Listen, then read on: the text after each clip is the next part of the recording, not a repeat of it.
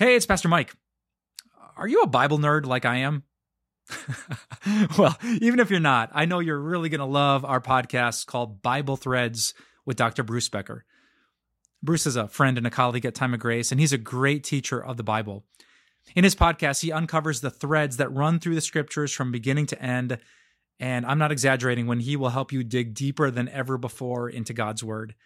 He's going to inspire you to live with greater confidence and joy as he does. So just search for Bible Threads wherever you get your favorite podcasts.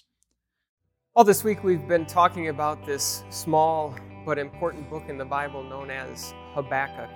It's a wonderful book for helping us understand how God plans to deal with evil in our world and how that impacts our lives of faith.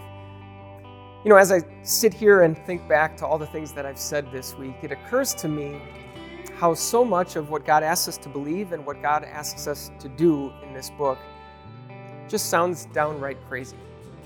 In fact, it's the exact opposite of the strategy for dealing with evil that so often the world around us employs. The world tells us that we need to do something, anything that we can to deal with evil. God tells us to, to trust in His power, not our own. The world tells us that evil needs to be dealt with swiftly and decisively.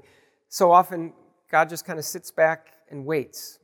The world tells us that we should do everything we can to stop evil dead in its tracks. God tells us that sometimes the best way to deal with evil is to get out of its way.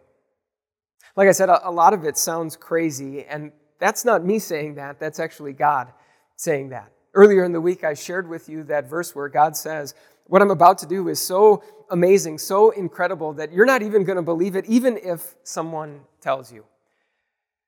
Okay, so if the way that God is going to deal with evil is so unbelievable, how are we supposed to believe it? That actually brings me to my favorite book in the entire, my favorite verse in the entire book of Habakkuk. After God has said everything that he wants to tell Habakkuk, Habakkuk closes out the book with a prayer. And here's what he says Lord, I have heard of your fame. I stand in awe of your deeds. Lord, repeat them in our day. In our time, make them known. So notice how Habakkuk doesn't say, Okay, God, what you're saying sounds crazy, but I'm going to go out on a limb and I'm going to trust you to do what you say you're going to do. No, instead, Habakkuk says, I'm going to trust that you're going to do again what you've already done.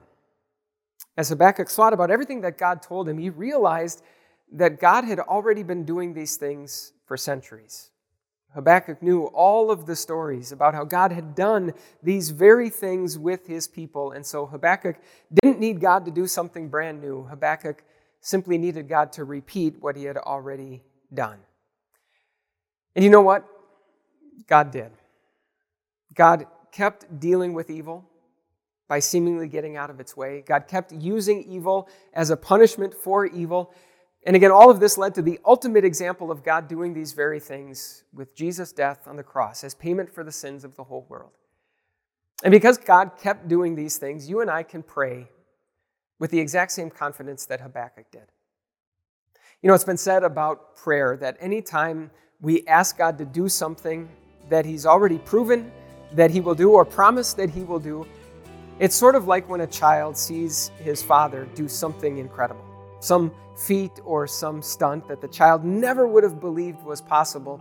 But as soon as they see their father do it, the child's natural response is to say, Daddy, do it again. With Habakkuk, we have seen God do the very things that he says he is going to do in this book. And so, yes, it, it sounds crazy.